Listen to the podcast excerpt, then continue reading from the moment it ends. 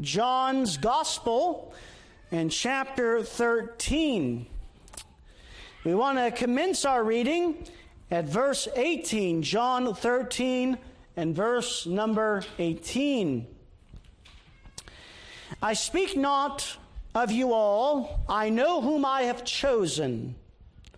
But that the scripture may be fulfilled, he that eateth bread with me hath lifted up his heel against me.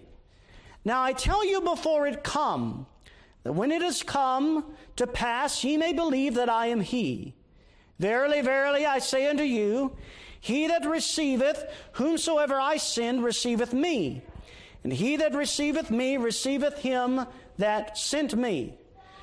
When Jesus had thus said, he was troubled in spirit, and testified and said, Verily, verily, I say unto you, that one of you shall betray me.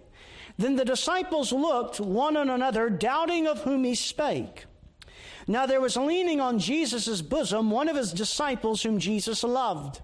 Simon Peter therefore beckoned to him that he should ask who it should be of whom he spake. And then lying on Jesus' breast saith unto him, Lord, who is it? Jesus answered, He it is to whom I shall give a sop.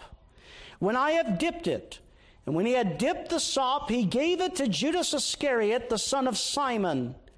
And after the sop, Satan entered into him. Then said Jesus unto him, That thou doest, do quickly. Now, no man at the table knew for what intent he spake this unto him.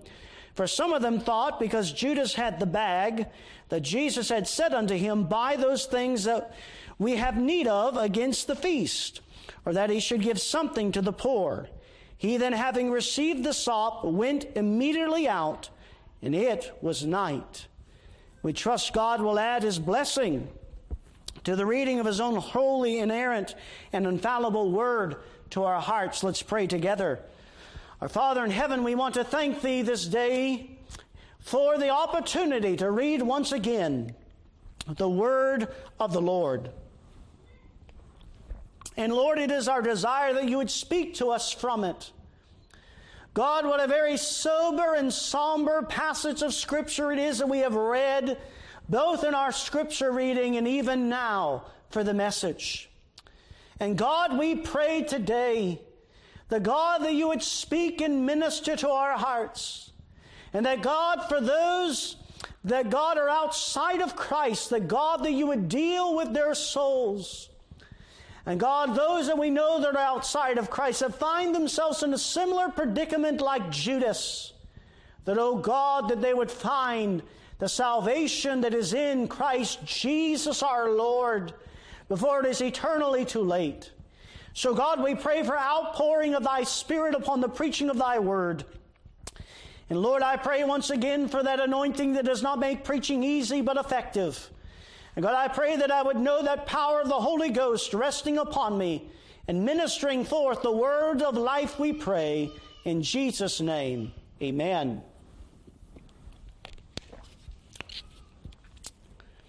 What comes to your mind when you hear the words, a Judas kiss? The answer inevitably is a betrayer or a backstabber the term a Judas kiss is even a term that those outside the church are very familiar with and a term that they use. But who is this man called Judas Iscariot? Someone has said that he is the one who kissed the very door of heaven and went to hell. He is the one who was offered fountains of living waters, but he refused to drink. He was the one that was offered the bread of heaven and refused to eat. Judas is an example to us today of an apostate. He said, well, why are you preaching on this today? Well, one of the reasons is, is we have seen within our own time in which we are living, many so-called Christians that have come out. And they were so-called evangelical Bible believers. They said that they believed the Bible. They were inerrantists. They believed that every jot and tittle of God's Word was God's Word. And then they have recently come out in recent days and said that they deny the Bible entirety, entirely. They deny the existence of God. And we see to some degree that there are some very well known people that have denied the faith. And this is what we see in Judas Iscariot. He was an apostate. But what is an apostate? So often, particularly in our own denomination, we hear that term thrown about. You know, that denomination is an apostate denomination, or that is an apostate church, or that is an apostate teacher. But what do we mean by apostate? We need to have a good definition. Dr. Michael Kruger gave a very good definition of an apostate. He said, What is an apostate? An apostate is someone who's inside God's covenant community, is part of the visible church, who professed faith in Christ, seems to be a believer, probably partakes of the Lord's Supper, and is a member of that congregation, and then later consciously and intentionally repudiates their belief in Christ and leaves the covenant community. That is what an apostate is. Someone that is raised in the church, if you will, nurtured in the church. They profess faith in Jesus Christ. They seem to be a believer. When the Lord's table comes about, they come and they sit at the table, they eat of the bread, they drink of the wine. They've been baptized. They know the catechisms, but yet they intentionally, later, consciously repudiate their belief in Christ and leave that covenant community. I think a very well known example to us today, if you have ever read much about uh, apostasy, uh, you know that one individual comes to mind by the name of Bart Ehrman. Bart Ehrman was an evangelical Christian, was raised in a fundamentalist church, went to Moody Bible Institute was instructed in the Word of God. And we know Moody Bible Institute was a fundamentalist school, was taught the Word of God, went to Princeton to study for a graduate degree, came to the, to the conclusion that you could not believe the Bible is the Word of God. He turned his back on religion and is now an apostate. This is an important issue for us today to consider. Because there are scores of young people, middle aged people, older people, and no matter what age bracket you find yourself in that fit the above description, and no doubt you and I know people like this. We know people that were nurtured in the church, taught the Word of God, participated in the sacraments of the church, the Lord's Supper, were baptized, memorized the catechism, came to church Sunday morning, Sunday night, Wednesday night to special meetings, were actively engaged in the church, and now you cannot find them with the FBI. They are gone and you have never seen them again. They have apostatized. And there is a real danger today, particularly for our young people, abandoning the faith when they go out from their home and they go to university and they are taught that you cannot trust the Bible. That is just a book that's been written by men. It is utterly corrupted, and you cannot know what is in it. And they cause them and they try to rationalize that you cannot believe in a higher being, that it is irrational to believe in such a thing. The book of Hebrews that we read from actually warns us and calls us to take heed lest there be in any of you an evil heart of unbelief and departing from the living God. And this is why it's important that we gather together as the people of God. Because he goes on to say in the next verse, but exhort one another daily. Well, ye have today. This is why all the more we should gather together. And would to God that we are almost like that church in the, in the book of Acts that virtually probably gathered together every single day in some capacity to exhort and to encourage one another in the things of God. It is not just a possibility that some will depart from the faith, it is a reality. A closer we approach the final day, the greater the apostasy we see. Now, don't misunderstand me. I'm not saying that those who have been truly regenerated will fall from grace. That is not what I'm teaching here today. If you have been regenerated by the power of the Spirit, and the Spirit of God has been implanted within you, and you have been converted and effectually called, justified, declared righteous, it is a divine impossibility for you to ever fall away from grace. But what I am saying today is for those that know all those things. They, they know about regeneration. They can talk to you about regeneration. They can quote you the catechism. They can explain to you justification. They can explain to you regeneration. They can explain to you sanctification. They know all the outwards. They know what the Lord's Supper represents. They know what baptism represents. They're a member of the church, but they're still lost. You say, is that possible? Yes. There's many people that attend church, they are outwardly religious. Did not Jesus address these people? Did not Jesus address the Pharisees? He said, outwardly, he said, you look very good. He said, you're like whitewashed sepulchres, very beautiful on the outside. He said, but inwardly, he said, you're full of dead men's bones, stench, there are serious warnings in God's Word to those that would abandon ship and capitulate. So, will you be one that departs from the living God? I pray not. And this is why we need to be here daily in a local church, eh, eh, and every Sunday, finding ourselves in a local church where there's God's people to encourage us. And during the week, if we're able to, to encourage one another to continue on with the Lord.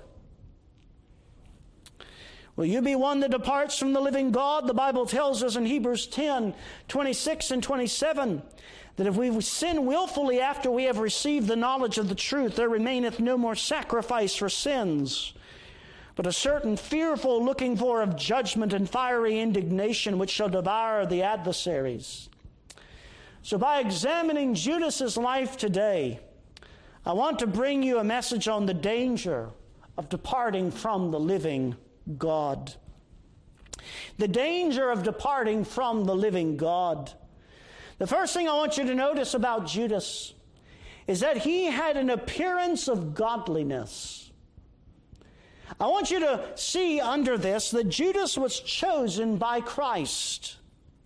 We are first introduced to Judas in the beginning stages of our Lord's ministry. In Luke 6 and verse 12, the Lord Jesus spends a whole night in prayer on a mountainside. And it is after a night of prayer that Jesus chooses the 12, whom he also would call apostles. The Holy Spirit records of Judas in Acts 1:17 that he was numbered among the apostles and had obtained part of the ministry. Some would say he started off well, but he finished terribly. But I submit to you that he never truly started to begin with. He was not converted, but only simply had the appearance. Jesus gave the parable of the kingdoms of heaven. In Matthew 13, he spoke about tares among the wheat. And you know what Judas was? He was a tare among the wheat. You know, the, the actual word is a, uh, carries the idea of it looks exactly the same as wheat. The only way you can tell a difference between a tare and a wheat, if I had a tare here and a wheat here, the only way you could tell the difference is if I broke it open and I was to show you the inside. Inside the wheat, you would find the kernel but inside the tare would be empty. And that is a perfect picture of the spiritual condition of mankind. The real wheat are those that have the kernel of truth. They have the Holy Spirit inside of them. But the tare, they outwardly look the same. But inside, they are destitute of the Holy Spirit. They are destitute of the life of God. We see that Judas was a devil from the beginning, as Jesus said. So he had, he had an appearance of godliness. He was chosen by Christ. But why would our Lord choose someone whom he knew would betray him? Let me give you two reasons why this possibly could be. Our Lord chose Judas Iscariot in order to fulfill prophecy. In John 13, 18, it says, The scripture must be fulfilled. He that eateth bread with me hath lifted up his heel against me. And this refers back to Psalm 41 and verse 9. Before our Lord's mind was Psalm 109. It was called by the Latin fathers the Psalmus Iscarioticus and was pronounced that none of them, the 12 disciples, is lost, but the son of perdition, that the scripture might be fulfilled. John 17, 12. Also, the Old Testament predicted that the Messiah would be betrayed by an intimate friend who ate with him. Psalm 41 and verse 9. And so our Lord ordained 12 that they should be with him. Judas had to be with him in order that an intimate friend might betray him. So Jesus had to choose Judas. David, speaking as a prophet concerning the traitor, said, Set thou the wicked one over him, and let Satan stand at his right hand. And so it is said of Judas, that he was a devil, John 6 70, who had Satan for his advisor and who entered into Judas and led him to betray Jesus. That one Satan was there at his right hand. There, Judas was filled with the devil. Satan entered into him, standing on the right hand, as it were, of the Son of God to betray him. Second reason why our Lord likely chose Judas was because he was instrumental in leading him to the cross. In our Westminster Confession of Faith, as regards providence, it states that we believe that God has ordained whatsoever comes to pass. And we believe the cross. The scripture teaches that the cross was or, forever in the eternal plan of God ordained to happen in order to redeem and elect people to himself. And Judas was part of that plan. He was a means in bringing about the most terrible sin that has ever happened on planet Earth. That is the crucifixion of the Son of God. Our Savior is an intimate prayer with the Father in John 17 that high priestly prayer. And then he moves to the garden where he prays in deep agony. And is there at that point in the garden that the betrayal takes place. The betrayer appears with a great multitude with swords and staves to arrest him. Matthew 26, 47. Our Lord could have invoked the angels of heaven to deliver him, but he chose not to. But he said, The scriptures must be fulfilled, that thus it must be.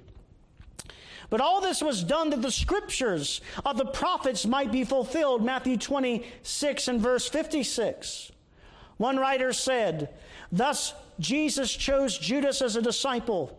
For it was through Judas that God would convey to Christ the cup of his wrath against the sins of his elect, which cup Jesus must drink on the cross for our salvation. Judas was an instrument, if you will, in the hand of God that was sovereignly used of the Lord, even though he was a great sinner and committed a great betrayal. But yet the Lord used the evil circumstances to accomplish the greatest thing that has ever taken place the redemption of the souls of men upon the cross of Calvary, and Jesus there dying and atoning for the sins of his people. So we see that Judas had an appearance of godliness. He was chosen by Christ, but secondly, as well, not only chosen by Christ, but Judas also performed miracles. This is an appearance of godliness. In Matthew 10, in verse 1, we read there, and when he had called unto him his twelve disciples, he gave them power or authority over against unclean spirits to cast them out, to heal all manner of sickness and all manner of disease. So outwardly, he appeared to be doing the very same things that the other disciples were doing. By all appearance, he seemed to be a follower of Christ, even to the point of being the treasurer of the Lord and of his following. But the old proverb was right never judge a book by its cover. Or things are not always the way they appear to be. Judas was certainly not what he appeared to be. But is it possible that Judas was performing these miracles by another power? Could it be that Judas was not actually performing these miracles and the power of God, but rather was performing them by some other power? And I submit to, unto you, yes.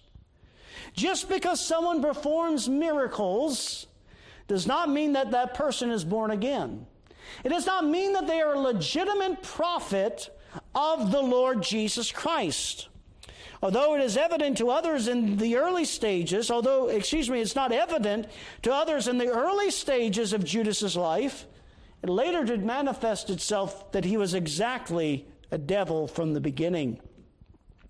Jesus taught that there would be many who would preach in his name, prophesy in his name, cast out devils in his name, do mighty wonders in his name, but yet he would say unto them in Matthew 7:23, I never knew you. Depart from me, ye that work iniquity. Now, if it was not the power of God, it had to be the power of Satan. But why would Satan do something like this? In order to deceive others. Satan is the great counterfeiter. He will make something look so close to the genuine. He wants to deceive. Satan will make something taste just like the original, but he puts a drop of arsenic in it to ensure that it kills. Judas was a devil from the beginning, deceived by Satan and blinded by sin. So I ask you this morning are you doing much in the name of Christ, but like Judas are blinded by your sin? Are you caught up in all the signs and wonders and have forgotten to examine your own motivations? How am I to judge my motivations to know if they are true? Well, the Bible tells us in Hebrews 4:12 the word of God is quick and powerful and sharper than any two-edged sword piercing even to the dividing asunder of soul and spirit and of the joints and marrow, and is a discerner of the thoughts and intents of the heart. And so there we find that the Word of God discerns the motives of our own heart. Are you deceived by Satan and deceived by self? If so, I encourage you to examine yourself. Do you outwardly appear religious and righteous, but inwardly you are a devil? You would say, Well, I read the Bible publicly. I attend church. I know the church lingo. I give to the church. I volunteer in missions efforts. But all that is null and void if there's not been a change wrought in the heart. This is something that we must understand. There is an evangelical message that is missing from most pulpits today the need of the transformation of the heart that comes by the new birth. Religion and salvation is not found in what you do, but is found in what Christ has done. Christ has accomplished redemption. And if you are trusting in that accomplished work, it will have a marvelous outworking in your life. You won't have to force yourself to read the Word. You won't have to force yourself to attend church. You won't have to force yourself to want to go on a missions trip. It will naturally arise from within you because there's this desire to serve Christ. Why? Because it has been wrought within. Judas was simply outwardly righteous, outwardly religious, but inwardly a devil. So we see the first thing about Judas that Judas had an appearance of godliness. The second thing I want you to notice is Judas's public apostasy. Within Judas there arose an evil heart of unbelief and departing from the living God. The question is how did this happen in his life? What was the motivation for Judas to betray our Lord? Now, we're not told what they were, but we can gather from the information given to us from the scriptures three reasons for Judas's motivation in betraying our Lord. Number one, he was envious of Jesus' focus on the Galileans. Iscariot literally means a man of Kerioth. Kerioth was a town in the south of Judea, while Galilee was much farther north. And Judas likely felt that Jesus was giving his people the cold shoulder and that he and his people were the odd ones out. That he was not, his people were not given any attention. Or secondly, Iscariot comes from the Latin word sicari, a Latin term for those zealots who seek to violently overthrow Rome. And Judas was likely looking for a strong political leader as Messiah to set up an earthly kingdom. But Jesus did not do that. He found Jesus the Nazarene wanting in this area of political reform. Jesus had come rather to establish a spiritual kingdom and not a political one. He said, My kingdom is not of this world. If my kingdom was of this world, then would my servants fight, that I should not be delivered to the Jews. But now is my kingdom not from hence. John 18 36. But the one that does come directly to us in Scripture is this that Judas was a man full of greed. We read there in John 12, verse 4 through 6 Then saith one of his disciples, Judas Iscariot, Simon's son, which should betray him, Why was not this ointment sold for 300 pence and given to the poor? This he said, not that he cared for the poor, but because he was a thief and had the bag and bear what was put therein. We read that he was a thief. That was his motivation. He was greedy. Matthew 26, verse 15. And said unto them, What will ye give me? And I will deliver him unto you. And they covenanted with him for 30 pieces of silver. So here we find the outworking of this apostasy in the life of Judas, Judas's public apostasy. I want you to notice that Satan entered into him. What was secretly in Judas's heart now manifest itself. Here was a man energized by Satan and possessed of him. We read there in John 13 in verse 27 and after the sop, Satan entered into him. Then said Jesus unto him, That thou doest, do quickly. This possession took place on two separate occasions. On two separate occasions in the Gospels, it is recorded that Satan entered into Judas. The first we find is at the feast of Passover drawing nigh. Judas goes to the chief priests and captains to betray Jesus for money. In Luke 22 and verse 3, it says, Then entered Satan into Judas, surnamed Iscariot, being of the number of the twelve. So the feast of Passover is drawing nigh as Judas goes to the chief priest to betray Jesus. He is then possessed of Satan. Secondly, after the Passover meal that we read here in John 13, the Passover meal, Jesus dips the sop and hands it to Judas. Then Satan enters Judas and he departs prior to the institution of the Lord's table. John 13, 27. And as a man possessed by Satan, he gives clear indication that he is not converted. Because Scripture makes it very clear that those that are converted, those that are born again, cannot be possessed of devils and demons. Because they are possessed of the Spirit of God. And God will not allow something unclean to abide in something that is clean. We have been cleansed inwardly by the Spirit of God, and it is not possible that we can be possessed of devils as well as be possessed of the Spirit. So, in application, this possession by the devil did not take place overnight. It's not all of a sudden that Judas woke up and said, You know what, I'm going to betray Jesus today. It's not all of a sudden he woke up and said, You know what? I'm going to sell Jesus. No one is possessed after the first immediate sin. But over a period of time of continued sin and rebellion and hardness, he was a prepared instrument for Satan.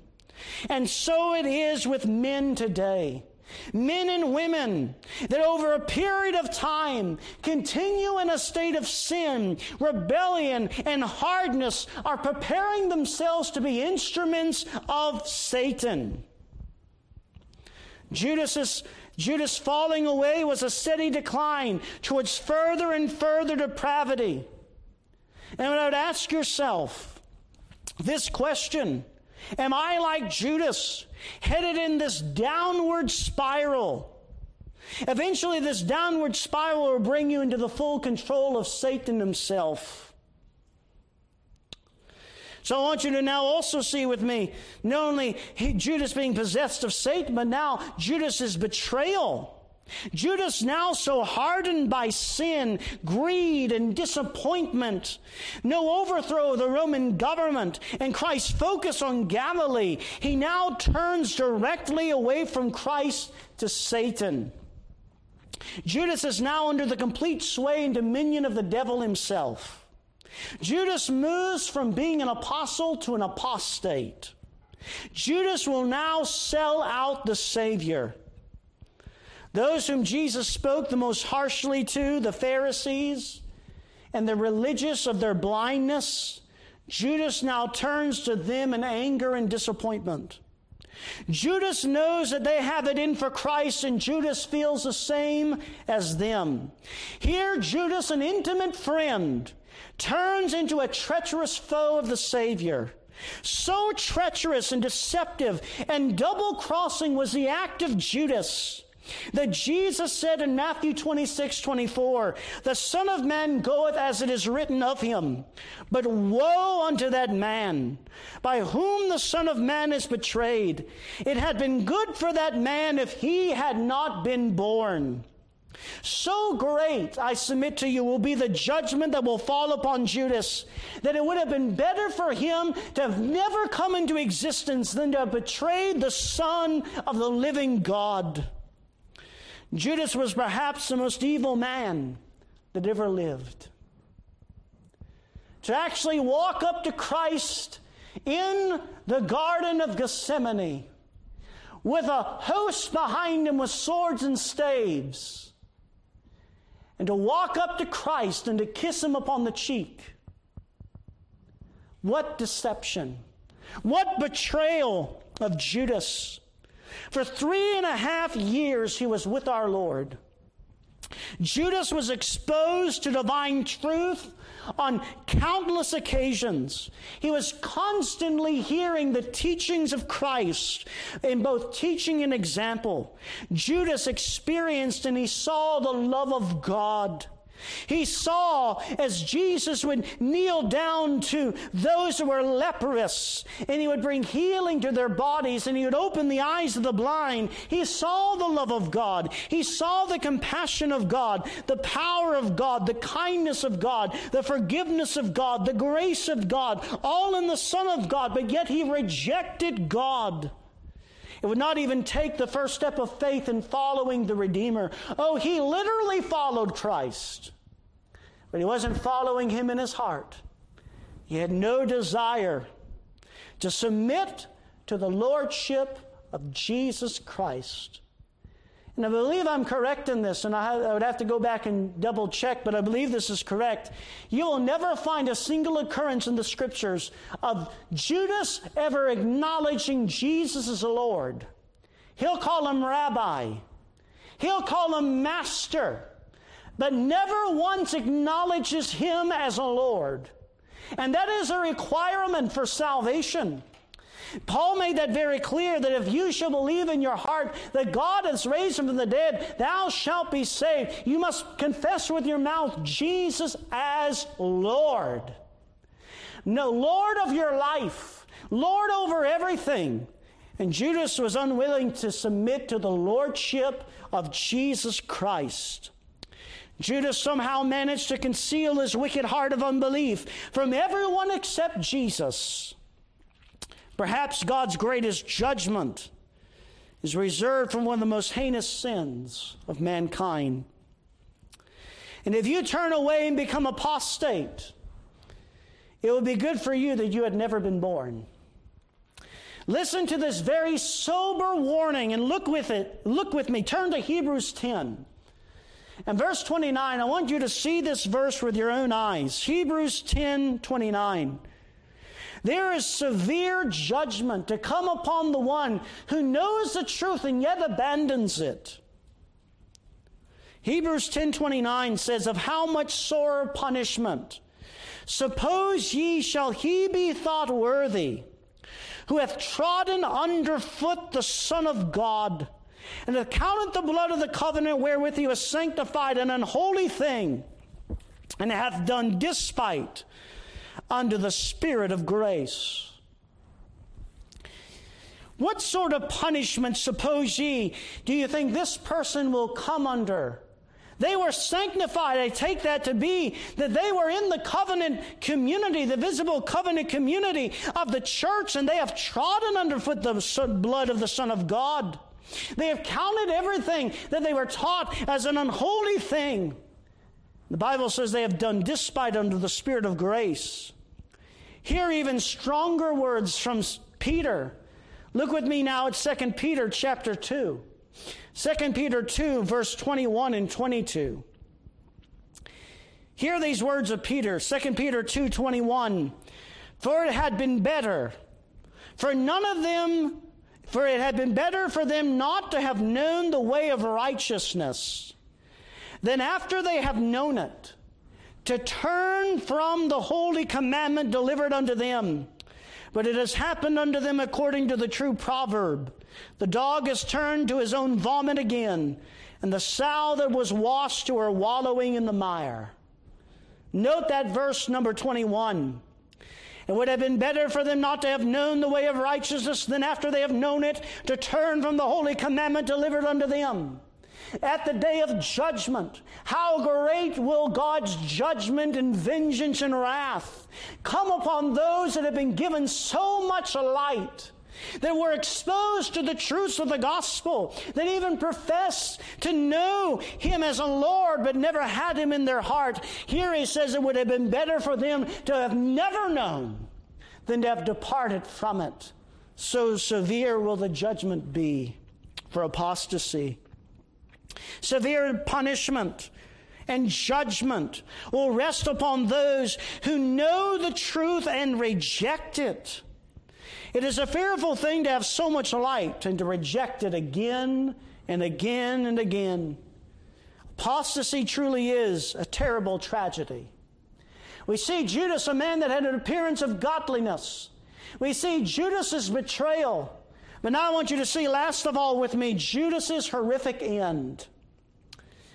No, the Bible doesn't just end by speaking of Judas's, Judas just betraying the Lord, and that's the last we ever hear of him. Apostasy will lead to horrible ends. Judas found no place for repentance. This was similar to the story regarding Esau. One writer said this that Esau bitterly regretted, but did not repent. He selfishly wanted God's blessings, but he did not want God. He had fully apostatized and was forever outside the pale of God's grace. And that's where Judas found himself.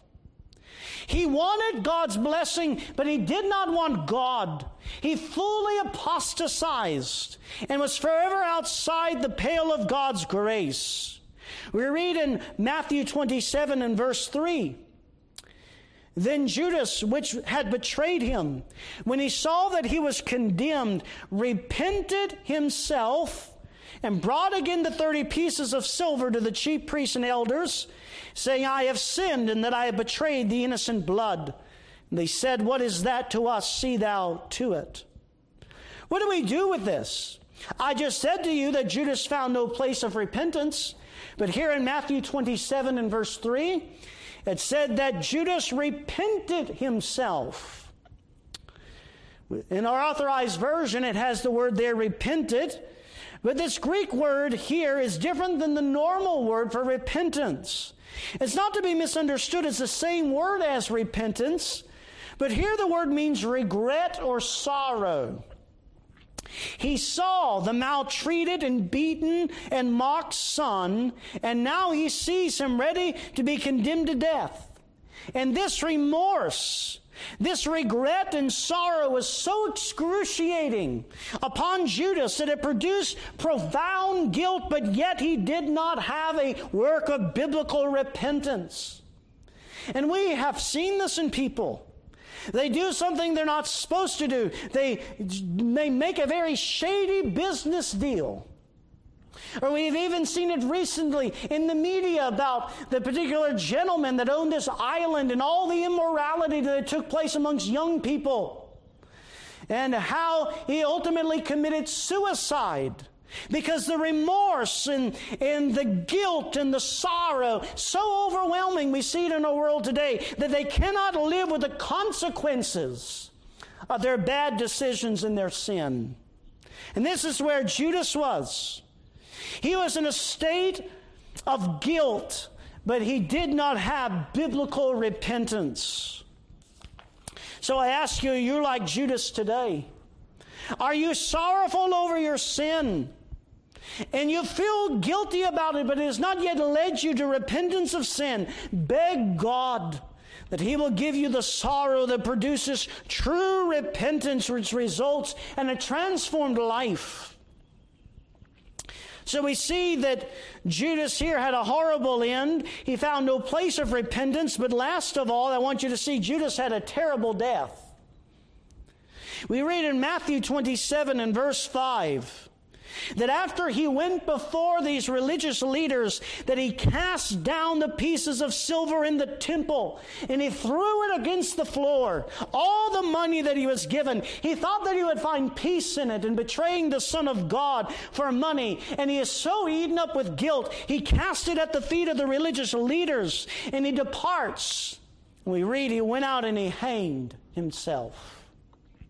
In Acts 118, Luke, the doctor, describes it this way that this man purchased a field with the reward of iniquity, and falling headlong, he burst asunder in the midst, and all his bowels gushed out.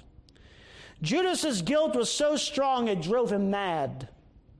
It is likely that the tree that Judas hanged himself on overlooked a cliff and as he went to hang himself, the rope or the branch likely broke, and his body fell upon the rocks below, and his bowels gushed out.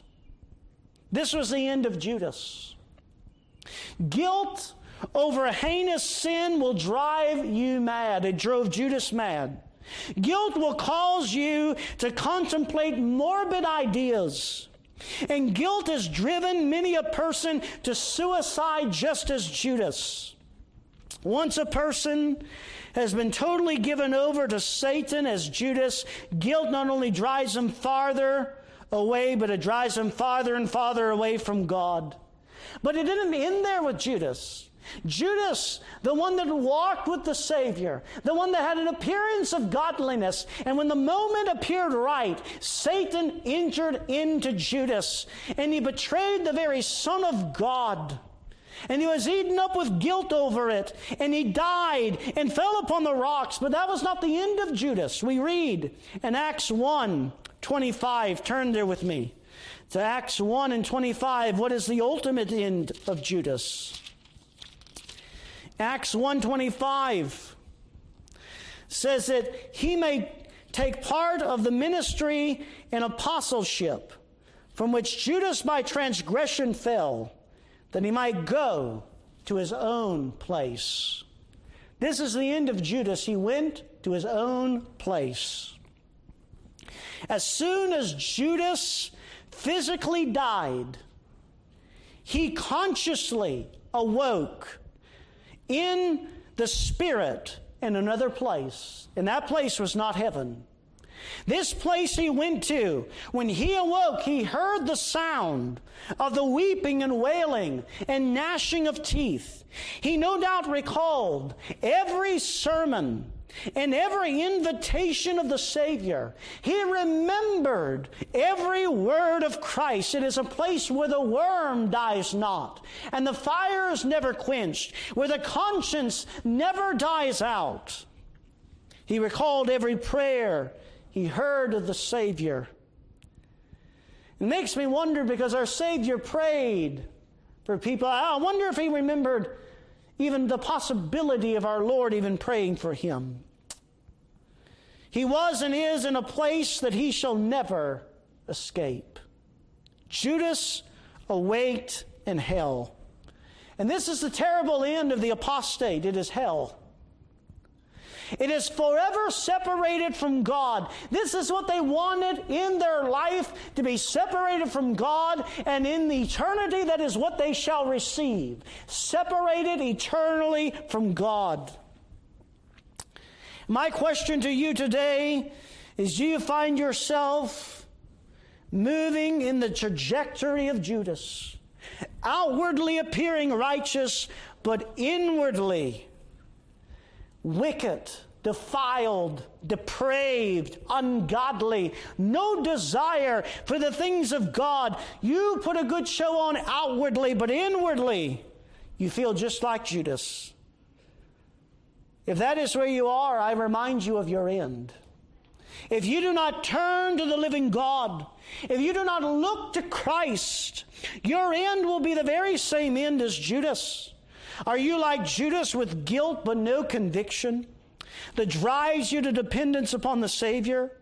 Will you soon hear the sound of the gnashing of teeth? Will you soon hear the cries of the damned? Will you soon feel the fire lick up your spirit, but never ever be consumed? Will you be forever separated from God? I pray that that is not your end. This is why as Christians, as we that profess faith in Christ, we need each other so much. We need to gather together, oh, so much the more. Here was a man and is a man, Judas, that knows the danger of an evil heart that causes one to depart from the living God. As I said, do you simply have a form of godliness but deny the power thereof?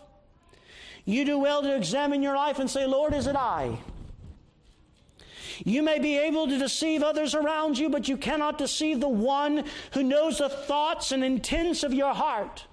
We could deceive our spouse. We could deceive our friends. We could deceive the elders and the pastor. But we cannot deceive God, the one who sees all things, the one whose eye runs to and fro through all the earth, and all things are naked and opened unto him. He sees and knows the thoughts and the intents of our heart. There is nothing that God does not know.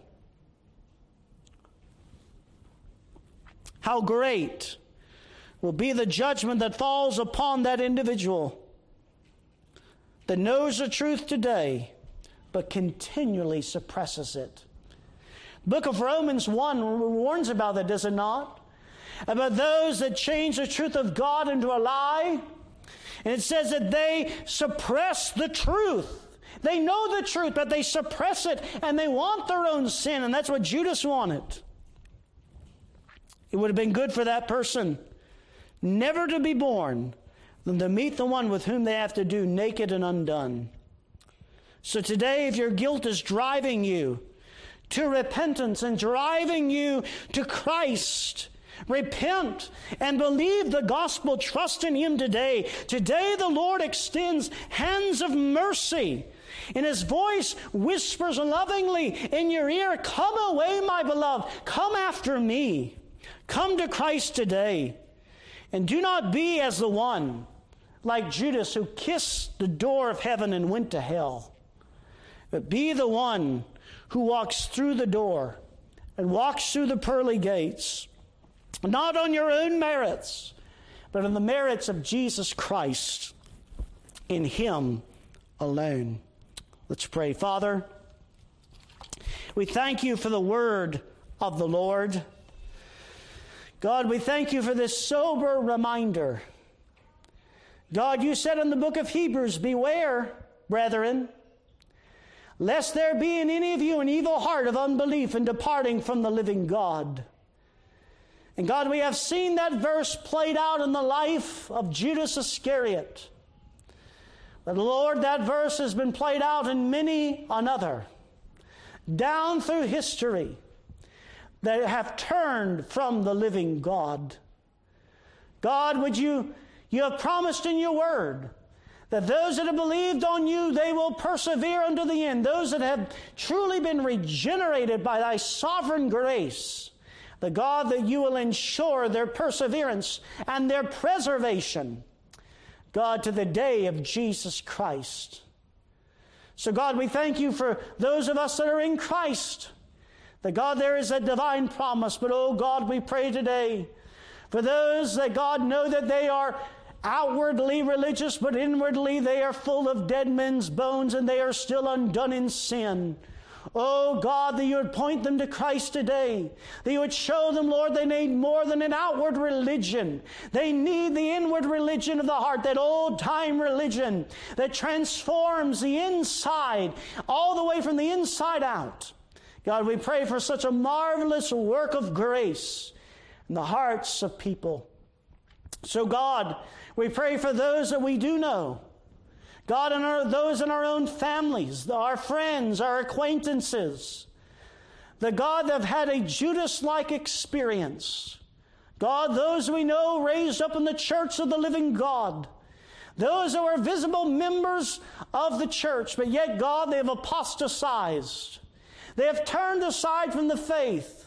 They want nothing to do with the gospel. How we pray, O oh God, that you would have mercy upon their souls, the God that thou would save them and draw them out of the pit of iniquity that they find themselves in today.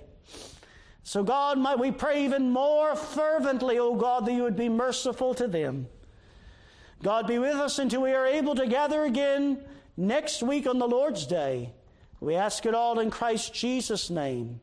Amen.